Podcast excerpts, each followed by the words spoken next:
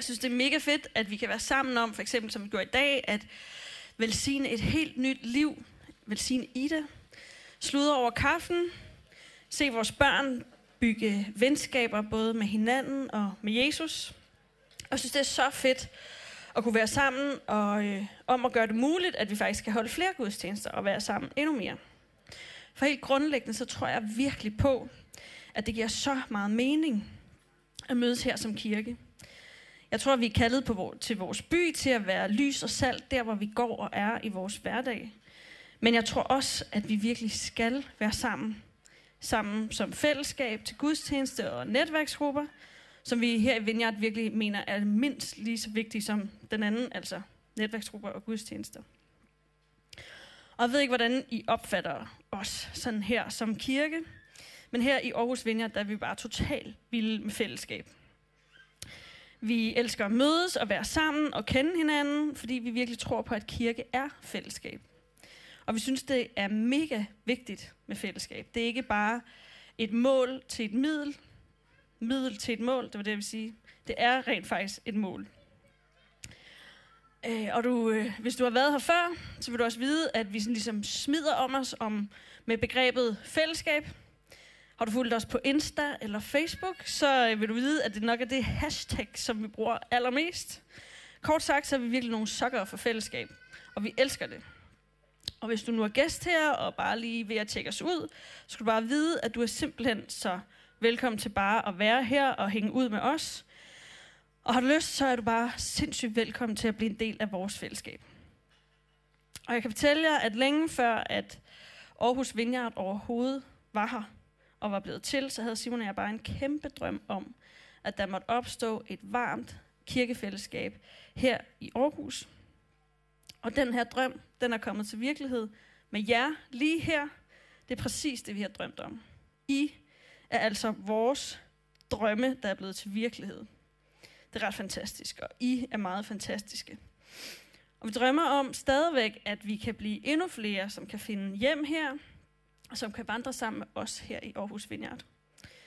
Og grunden til det, det er, at vi fuldt og fast tror på, at vi har brug for fællesskab til at vandre med andre i troen, i fællesskab, og vi kan få lov til i fællesskab at blive forvandlet af Jesus. Fordi det har vi selv oplevet. Og nu tænker I nok, om Anna og Simon, de er jo sådan nogle præstetyper. De er jo sådan nogle, øh, de elsker garanteret bare øh, mega, og mega sociale, og de er bare sådan lidt happy clappy -agtige. Og de er jo præster, de skal ligesom sige, fællesskab er vigtigt. Og du har måske prøvet at øh, blive såret eller skuffet over kirke. Det kan da være, at øh, du blev såret og skuffet i det her fællesskab. Det kan også være, at du heller ikke har fundet bedste venner i kirken. Og når du tænker over det og kigger rundt, så tænker du, Vineyard, det er altså ikke specielt fede mennesker, der kommer her. Jeg ved egentlig ikke rigtigt, om øh, jeg synes, at det her er et specielt fedt sted. Sådan kan man nemt tænke. Men min tale i dag, den skal handle om fællesskab. Og det er faktisk ikke nogen salgstale om, at vi her i Vineyard er et helt mega fantastisk fællesskab. For så snart vi prøver på at øh, gøre kirke eller fællesskab til noget produkt, som vi kan konsumere, så har vi et problem. Og det er faktisk sådan, at det her med fællesskab, det er fyldt med mega meget ambivalens. På den ene side, så vil vi alle sammen rigtig gerne være en del af et fællesskab. Vi vil alle sammen gerne blive hørt. Vi vil gerne øh, blive elsket. Vi vil gerne være tæt på folk. Men vi vil faktisk ikke altid helst have folk så tæt på. Og når det kommer til stykket, så kan vi endda godt frygte at få folk helt tæt på og lukke nogen ind. Vi vil gerne være kendt af nogen, men vi vil bare helt helst ikke åbne op for de smertefulde ting, som der er inde bagved. Dem har vi ikke så meget lyst til, at folk skal kende til. Man vil gerne være cool. Jeg vil gerne se ud, som om jeg har styr på det hele. Jeg vil rigtig gerne kunne regne med andre. Jeg vil gerne have, at de har min ryg, at de støtter mig. Men det her med at skulle forpligte mig, og selv være der for andre, det er lidt svært. Og jeg vil våge at påstå, at sådan har vi det alle sammen. Alle sammen, der sidder lige her. Alle os, der sidder lige her. Vi vil rigtig gerne fællesskabet, og så alligevel ikke helt. Også mig og Simon. Det er som om, vi rigtig gerne vil have alt det gode ved fællesskabet. Blive hørt, hørt til, være elsket, opleve omsorg og støtte. Bare helst uden, at vi ligesom skal investere os selv, forpligte os på noget, eller udlevere noget af os selv. Men ved I hvad? Det holder bare ikke. Ægte fællesskab, det må indeholde sårbarhed. For hvis sorg ikke møder sorg, så bliver fællesskabet faktisk ikke til noget. Hverken mellem os og Gud, eller os imellem. Men er det svært? Ja. Jeg skal være den første til at indrømme, at øh, jeg har joket om, at hvis vi nu kunne lave en kirke uden mennesker, så ville det være meget nemmere.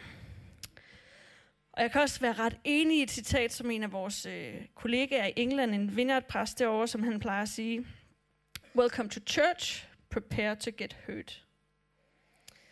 Eller citatet, hvor to eller tre er forsamlet i mit navn, der er der en konflikt. Mennesker, og på ingen måde troende mennesker undtaget, sover hinanden. Sådan er det bare. Så hvorfor skal vi overhovedet forsøge os med det her fællesskabsnode? Hvorfor skal vi insistere så meget på at være fællesskab med Gud og med hinanden? Det skal jeg fortælle jer om. Og ikke mindst, hvad det her fællesskab skal handle om. Men først så vil jeg gerne lige bede sammen med os. Jesus, tak fordi du er her.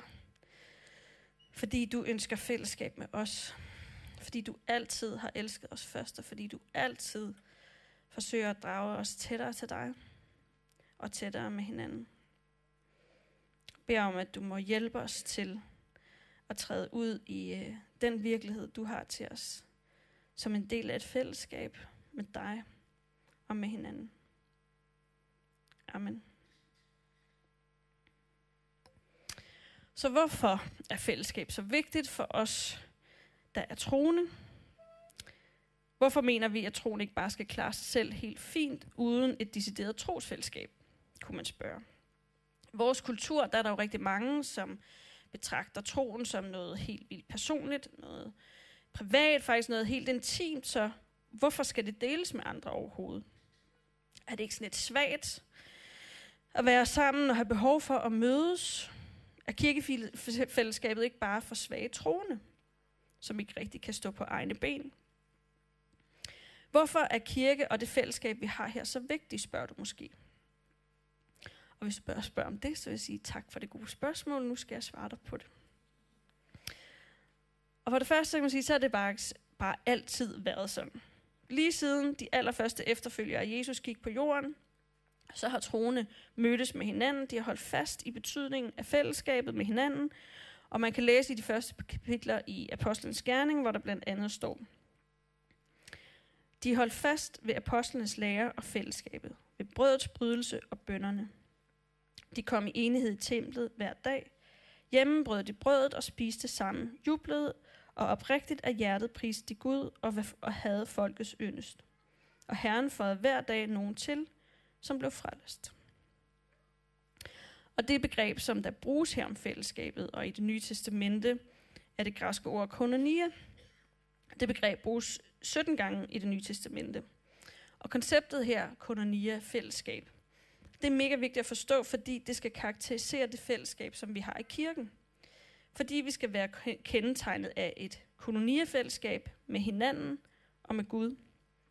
Og i begrebet kononia, der ligger det implicit, at det at have fællesskab, at være sammen, det er til fælles fordel. Det er noget, vi giver til hinanden. Som der for eksempel står i Hebræerne, hvor der står, lad os tage os af hinanden, opmuntre hinanden til at vise kærlighed og gøre godt. Lad os ikke forlade det kristne fællesskab, som nogen har for skik, men opmuntre hinanden til ikke at falde fra. Der er altså to gode grunde til at mødes med andre troende. Det er, at vi mødes for at tage os af hinanden og vise kærlighed, og så gøre godt i fællesskab. Og det er faktisk det, vi skal være kendetegnet af. Vores kærlighed til hinanden. Sådan skal man vide, at vi efterfølger Jesus, som Jesus siger til din, sine disciple. Et nyt bud giver jeg jer. I skal elske hinanden. Som jeg har elsket jer, skal I også elske hinanden. Deraf kan alle vide, at I er mine disciple, hvis I har kærlighed til hinanden. Vores måde at være fællesskab på, det skal altså pege på Jesus. Også så andre kan se det og blive draget til ham. Det synes jeg personligt er mega opmuntrende, at andre skal kunne kende Jesus ved at kigge på os og vores fællesskab. Det er også lidt udfordrende. Og apostlen Johannes han siger også, at hele evangeliet, de gode nyheder, de er fortalt for, at man kan få lov til at opleve kononia-fællesskabet med Gud og hinanden. Prøv at høre, hvad han siger. Vi fortæller jer om ham, som var til, før verden blev skabt. Han, den evige og dødelige, som var hos faderen i himlen, blev sendt her til jorden, for at vi kunne se ham og tage imod hans budskab, og gennem ham fordele det evige liv. Vi så ham med vores øjne, og vi rørte ham med vores hænder. Han bragte os budskabet om evigt liv til os mennesker, og vi har selv lyttet til det. Vi fortæller jer om det, vi har set og hørt, for at I må opleve den, det samme fællesskab, som vi oplever, nemlig fællesskabet med faderen og med hans søn, Jesus Kristus. Vi skriver det her til jer, for at jeres hjerter må blive fyldt med glæde. Det budskab, som Jesus kom med, og som vi giver videre til jer, er, at Gud er lys. Der findes slet ikke mørke i ham. Hvis vi siger, at vi har fællesskab med ham, men samtidig lever i et åndeligt mørke, så lyver vi og følger ikke sandheden.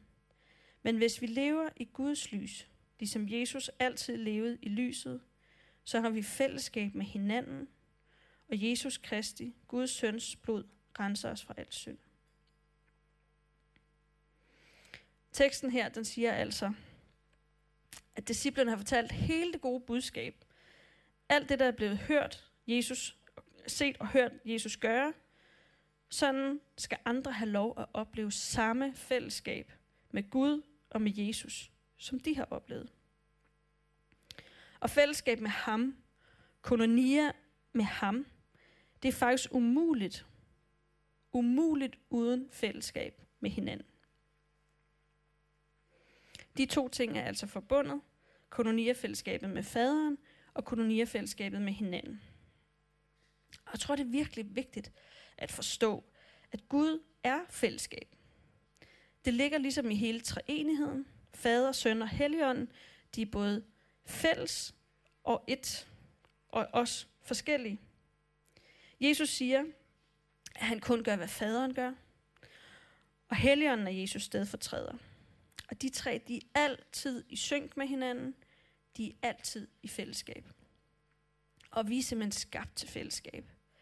Fra tidernes morgen, så blev vi skabt til at være sammen med Gud og sammen med hinanden.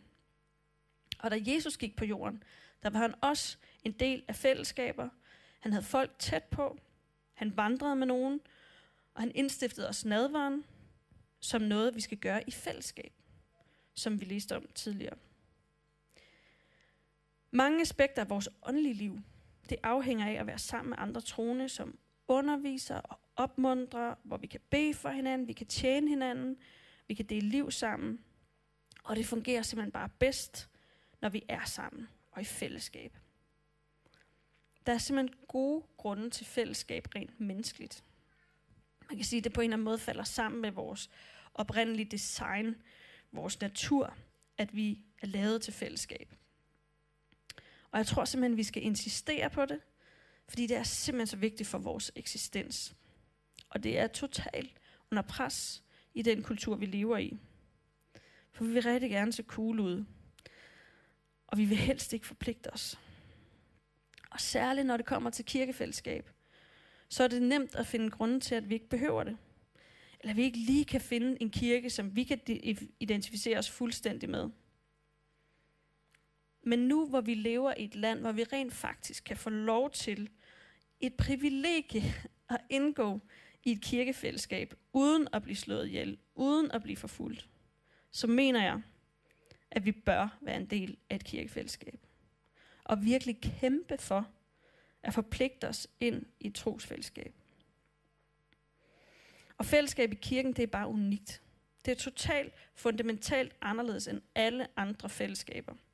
Fordi det er et korsfællesskab. Fordi vi ikke mødes her primært, fordi vi kan lide hinanden, fordi vi er ens, fordi vi har en fælles sag, fordi vi er enige med hinanden, eller fordi vi kan lide de samme ting, eller fordi vi har oplevet det samme, eller født ind i den samme familie, eller hvordan man nu kan have grunden til ellers at indgå i fællesskaber. Nej, vi er fællesskab, fordi vi har Jesus i centrum. Hvor Kristus, han er vores mellemmand i vores relationer. Hvor vores relationer er, fyldt, er født ud af troen på ham. Og lad mig lige prøve at udfolde det lidt. Paulus han siger for eksempel, at Jesu kærlighed til os, den lærer os at elske hinanden med samme kærlighed, som han har elsket os. Tag derfor imod hinanden, ligesom Kristus har taget imod jer til Guds ære. Og her der menes der altså ikke en eller anden from, sød, pæn kærlighed, at hvis vi opfører os pænt over for hinanden, så giver vi Gud ære. Selvom det er meget fint og rigtig dejligt, når vi opfører os ordentligt og alt sådan noget. Nej, vi skal faktisk tage imod hinanden, sådan som han tager imod os. Og hvordan er det så? Jo, Jesus han tager imod os på en måde, hvor han er fuldt ud klar over alle vores fejl og mangler. Og fuldt ud klar over, at uden ham er vi totalt totabt. Og samtidig, så er vi også fuldt ud dækket af hans kærlighed. Vi er totalt og helt igennem accepteret af ham. Fuldstændig som vi er. Hvor det ikke handler om vores gerninger, hvor godt vi præsterer, eller hvor godt vi opfører os. Nej, det er faktisk fuldstændig uafhængigt af facader, hvad vi har gjort forkert, eller hvor godt eller dårligt vi performer. Så tager han imod os. Og det er sådan, vi er kaldet til at tage imod hinanden. Fordi det er sådan, Jesus tager imod os. Så fællesskabet her i kirken handler altså ikke primært om at skabe et eller andet idealistisk fællesskab, hvor vi opfører os rigtig pænt og ordentligt og sødt imod hinanden på en meget humanistisk, medmenneskelig måde. Men et åndeligt fællesskab, hvor vi sammen strækker os imod at komme hinanden i møde, sådan som Kristus møder os. Men altså, lad os være ærlige. Det sker ikke altid lige i praksis, vel? Vi kender alle sammen rigtig gode eksempler på, at kristne ikke rigtig formår at acceptere og elske hinanden. Og tro mig, jeg ved godt, hvordan det er at blive brændt af et kristent fællesskab. Jeg blev totalt brændt som teenager, og endte også med at smide troen ud. Det at så erkende, at jeg egentlig bare ikke gad mere religiøsitet. Jeg var træt af at gøre alt det rigtige, opføre mig pænt og være en pæn kristen pige, som levede op til alle mulige normer og uskrevne regler. For jeg mødte ligesom ikke Gud af at leve et pænt liv. Jeg fik ikke fred. Så jeg smed troen ud. Indtil en dag, hvor jeg dumpede ind i en vineyardkirke en tilfældig eftermiddag. For der var noget andet. Og hvad var nu det? For her handlede det ikke om at opføre sig pænt. Her var der mange andre, der havde tvivl og havde ting, de kæmpede med. Og det var som om, at de godt vidste, at de havde brug for Jesus. De kendte, at de var brudte mennesker. Selv præsten var ærlig om nogle af hans kampe. Og selvom jeg måske ikke den dag tænkte det så eksplicit, så talte det bare med så store bogstaver til mig. Og man her kunne jeg måske også godt være så. Med alt mit crap, så var jeg stadigvæk velkommen. Og jeg blev virkelig taget imod af de andre, som Jesus tager imod os. Jeg blev mødt med åbne arme, selvom jeg ikke havde styr på noget som helst. Selvom jeg ikke præsterede noget som helst. Og hele det første år, jeg var i den kirke, der sad jeg bare bagerst og tudet, mens jeg langsomt blev helbredt af fællesskabet. Uden fordømmelse, så blev jeg draget ind, som var den fortabte søn, der var kommet hjem. Og det allermest helbredende, jeg oplevede, var den ærlighed, jeg mødte i fællesskabet. Når andre turde vise deres sorg. Og når vi sammen kunne lade vores sorg møde Jesus sorg ved hans kors. Og rigtig meget af det, det skete i min netværksgruppe, hvor nogen lyttede til mig, og noget af alt det, der foregik i mit liv. Også alt det, som ikke var særlig pæn kristen pigeagtigt. Og på så mange måder, så var det virkelig svært for mig at være ærlig. For jeg havde oparbejdet nogle ret store facader og vaner, der skulle pilles ned, før at mine sorg kunne komme til syne. Og jeg var ret trænet i at vide, hvordan det hele kunne komme til at se godt ud, uden overhovedet at være det. Men jeg øvede mig, sammen med de andre i min netværksgruppe, i at være sårbar, og i at sige, her er mit sorg. Må jeg se dit? Og når Gud forvandler os, når Gud sætter os fri og helbreder os og bærer os, så peger vi på det i hinanden og i hinandens liv. Sådan er det, når netværksgrupper er allerbedst. Så er de sande trosfællesskaber. Og jeg kan slet ikke begynde at gøre op, hvor vanvittigt vigtigt det har været for mig at komme i netværksgruppe. Og de vandringsfællesskaber, som jeg har indgået i over tid, hvor jeg har vandret med nogen i forskellige perioder, tit indtil de er vokset og blevet delt, og hen ad vejen, så har jeg set nogen komme til, og nogen dreje fra. Og det er faktisk ikke, fordi jeg sådan, som sådan kan sådan pinpointe lige præcis, hvad jeg lærte, sådan rent undervisningsmæssigt. Det er heller ikke det, jeg sådan fik mine allerbedste venner, og slet ikke alle, jeg stadig har kontakt med. Faktisk ret få egentlig. Men der, lige der, har vi været Jesus for hinanden. I den tid, hvor vi var gruppe for hinanden, der har vi insisteret på at være sårbare sammen og foran Gud. Fordi nogen har tur at tage imod mig og været Jesus for mig.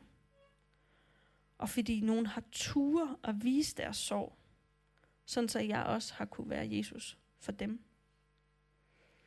Og venner, det her det er simpelthen grunden til, at Aarhus Vineyard er her. Eller en hver anden kirke er her, og du skal være her. Det er ikke fordi, at den kristne tro eller har brug for en krykke for svage troende. Nej, fællesskabet, det er troen levet ud. Det er her, vi møder ham. Det er her, vi møder Jesus i kød og blod. I hinanden. Og undskyld, det er en lille smule makabert. Og måske en lille smule op at køre, men jeg mener det virkelig. Derfor skal du prioritere at dukke op. Du skal komme her du skal komme til netværksgruppe. Du skal investere dig selv, for det er her, du møder den levende Gud. Det er her, du møder Jesus. Lige her, midt i fællesskabet. Og jeg tror simpelthen, at vi som kirkefællesskab er kaldet til at stå over for hinanden, uden at dømme hinanden, eller værdisætte hinanden, uden alle vores latterlige værdinormer, som vi har med alle andre steder fra, men vi skal lade Jesus være vores mellemland. Vi skal se på hinanden, som han gør og se det sande billede af hinanden, som den, og sætte den anden fri og overgive hinanden til Jesus. Og ligesom bare gå, spørge Jesus, hvad har du lagt i det menneske her, jeg har over for mig? Hvad er dets værdi? Hvordan værdsætter du det her menneske, Jesus? Og gå på opdagelse i at lytte til, rigtig lytte til hinanden, hvad det er, Gud har lagt i det menneske foran mig. Hvordan kan jeg elske det menneske og acceptere det menneske, du har sat over for mig, sådan som du gør, Jesus? Hvordan gør vi det? Den tyske teolog Dietrich Bonhoeffer, han er mega sej, siger bare. Og han er meget enig med mig i øvrigt. han siger, at den nærmeste vej til broderen, altså din bror eller søster i kirken, det går gennem bønden til Kristus. Han siger, det er Helligånden, som skal informere os med sandheden om hinanden i vores fællesskab. Her i fællesskabet i Aarhus Vineyard, der skal det ikke være samfundets idealer, eller om vi er søde eller dumme ved hinanden, der skal bedømme os, men det er sandheden fra Helligånden. Og når det sker, når vi bliver informeret af den hellige ånd om den anden, der står over for os, så får vi et glimt af evigheden. Så bryder Guds rige igennem lige der, lige nu. Og så bliver det troens fællesskab. Fordi det ikke handler om status, om at være populær, om at være spændende eller have indflydelse. Det er ikke det, der skal fortælle os om hinandens værd i vores fællesskab. Nej, det skal være Guds ord og sandheden fra ham. Hans kærlighed til os, som, i den, som definerer os og vores værd, både hver især og i fællesskab. Og når vi forstår, at vi egentlig bare er brudte mennesker, alle sammen, så bliver det anledning til, at vi bliver et sandt åndeligt fællesskab. Fordi så kommer vi ligesom ned til kernen. At vi bare har brug for hinanden, og brug for Gud, og brug for Jesus, og at vi slet ikke er så gode. Vi er slet ikke så fede. Men vi skal pege på hinandens uendelige værdi, selvom vi er nogle pjok, der fejler og påfører hinanden smerte, fordi det er det, som Jesus peger på i, i os, i os selv og i hinanden. Og så bliver kirken pludselig et fællesskab, centreret om Kristus og ikke os selv. Og jeg ved ikke, om det er det old news for dig, at kirken kan være et sted, hvor Jesus ligesom er mellemmand. Det kan være, at du er helt med på, at du kan være Jesus for andre, og de kan være Jesus for dig. Det kan også være, at du bliver dybt provokeret af, at det her med, at smerten i fællesskabet, det kan blive muligheden for, at man kan komme ind til kernen af fællesskabet, i troens fællesskab, nemlig fordi det giver os mulighed for at have Jesus som mellemmand i vores relationer. Og for mig der er det i hvert fald noget, som jeg bliver ved med at skulle vende tilbage til, og minde mig selv om, hvorfor er vi her? Både fordi jeg slår mig på fællesskabet, og jeg synes, det her med mennesker nogle gange bare er mega hårdt og svært og smertefuldt. Men især også bare, når jeg kommer til kort, når jeg ikke formår at være særlig god kristen eller noget, og når jeg ved, at jeg har gjort noget, eller sagt noget, eller overset nogen, som er virkelig blevet såret helt reelt af mig, så bliver jeg nødt til at vende mig og lade den, jeg har inviteret, eller irriteret, eller forsømt, eller såret, så bliver jeg nødt til at lade dem være Jesus for mig. Og lade dem acceptere mig, på trods af alle mine fejl og mangler. Og de er mange. Jeg har før også fortalt jer om mit lorteår, eller som man lidt pænere kan sige ørkenvandring om. Men det var sådan et år, hvor alting virkelig ramlede. Det var et år, hvor jeg røg fra mit arbejde i en, som en del af sådan en massefyringsrunde. Jeg skulle samtidig stadig gå på arbejde i fire måneder. Fyret. Jeg blev også udredt for en sygdom, som jeg ikke vidste, hvad var. Hen over et helt halvt år. Jeg havde øh, markant søvnmangel, fordi vores datter var konstant syg og ikke sov om natten. Og samtidig så, så jeg også bare mig selv fade totalt ud i kirken. Og indtil da, der havde jeg haft en meget markant tjeneste i København Vineyard. Jeg havde været med til at starte flere store sådan, anti-trafficking-projekter i gang, og projekter med om kvinder i prostitution, og flere år, der havde jeg ledt kirkens sociale arbejde. Men på det her tidspunkt, der havde jeg været på barsel et års tid, og samtidig så var Simon blevet præst, og var blevet, øh, blev nødt til at være til en hel masse ting, og i alle mulige sammenhæng, hvor jeg så ikke kunne være med, fordi jeg var hjemme hos vores datter. Og det blev mere og mere tydeligt, at færre og færre i den kirke, som jeg ellers bare kendte så godt, de vidste, hvem jeg var. Og der kom så gar en med i min netværksgruppe, som fortalte, at hun var begyndt i besøgstjenesten Plan A, som Karoline også fortalte om tidligere, som vi har her i Aarhus Vineyard. Øh, den var hun med i i København, hvor man besøger kvinderne ude på bordellerne. Og det var et arbejde, jeg havde startet. Og efter et stykke tid, hvor jeg sådan begejstret har lyttet til, øh, hvordan hun bare er blevet forandret indeni og fået et helt nyt perspektiv på sig selv og på Gud af at være involveret i det her arbejde, så spørger hun, har du nogensinde været ude med plan A? Hovedet på sømmet. Ja, jeg har. Det var mig, der startede det, havde jeg bare lyst til at råbe. Det gjorde jeg ikke. Men hele den her detur, jeg oplevede, ramte mig virkelig både fysisk, arbejdsmæssigt, relationelt, og især også i kirken og i fællesskabet. Og det tog virkelig hårdt på min værdighed. Eller følelsen af min værdighed rettere. For jeg blev virkelig strippet ned. Jeg bidrog med intet, følte jeg. Jeg vidste ikke engang, hvad der rigtig foregik i kirken længere. Fordi jeg hørte stort set ikke noget af talerne, fordi jeg sad inde i et børnerum, eller stod under lovsangen og hørte noget, fordi jeg blev afbrudt af mit barn. Og jeg sad og rådnede op inde i det glasrum, vi havde til børnene, følte jeg. Sådan føltes det. Og jeg var virkelig i den grad på vej til at tjekke ud af fællesskabet. Jeg havde så svært ved at se, hvad nogen overhovedet skulle få ud af, at jeg dukkede op. Eller hvad jeg selv skulle have ud af at dukke op. Og jeg følte mig på alle måder så uværdig. Og jeg gemte mig tit bag min baby, så der ikke rigtig var nogen, der opdagede, hvor skidt det stod til. Jeg gik hjem før tid, og når jeg egentlig ikke behøvede det, fordi det sådan kunne ligesom være under påskud af, at arm baby havde brug for det, og jeg kunne bare ikke overskue og vise min sårbarhed, eller invitere nogen med ind i min krise. Og sådan er det desværre alt for tit. Når vi har allermest brug for fællesskab, så trækker vi os fra det. Og det er som om, vi helst bare gerne vil være Jesus for alle de andre. Men ikke så meget at lade nogen være Jesus for os. Og jeg var virkelig i krise. Jeg trak mig. Og jeg gemte min blødende sorg langt væk. Og jeg gemte mig selv.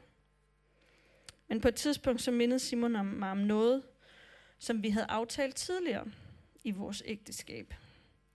Nemlig, at når vi har kriser, så skal vi løbe til kirken, og ikke fra kirken. Imod fællesskabet, og ikke fra fællesskabet. Og det vendte det for mig faktisk at blive mindet om det. Og jeg begyndte at insistere på at være mere til stede, og lade være med bare at trække mig, som jeg ellers havde gjort, men uh, med at blive væk eller gå for tidligt. Jeg begyndte at åbne op og fortælle om noget af alt det, der gjorde ondt, og acceptere, at jeg intet er i mig selv uden Jesus.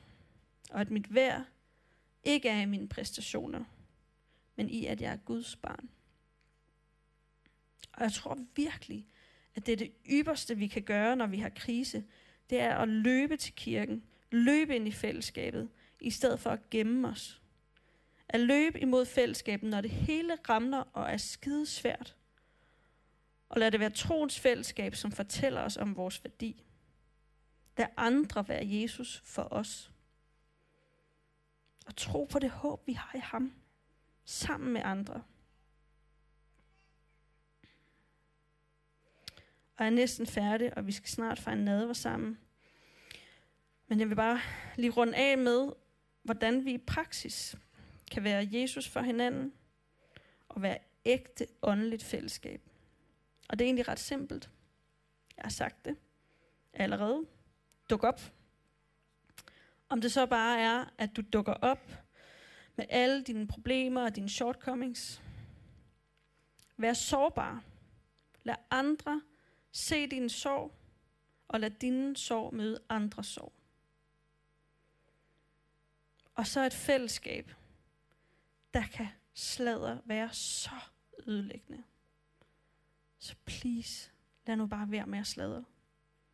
Lad være med at holde, fastholde andre i fortiden, og lad Gud om det der med at dømme.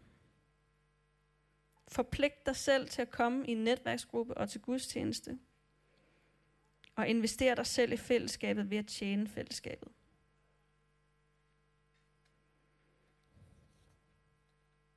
Vi skal give os selv til hinanden, hvor svært det end måtte være.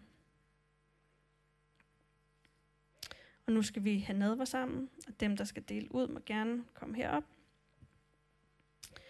Det danske ord for nadver, det betyder måltid. Men det latinske eller engelske ord, communion eller communio, det betyder direkte oversat fællesskab. Så nu skal vi have et måltidsfællesskab med hinanden, hvor vi markerer fysisk ved at indtage brødet og vinen i fællesskab. At Jesus blev brudt for os, så vi kan have fællesskab med ham. Og jeg vil lige læse teksten.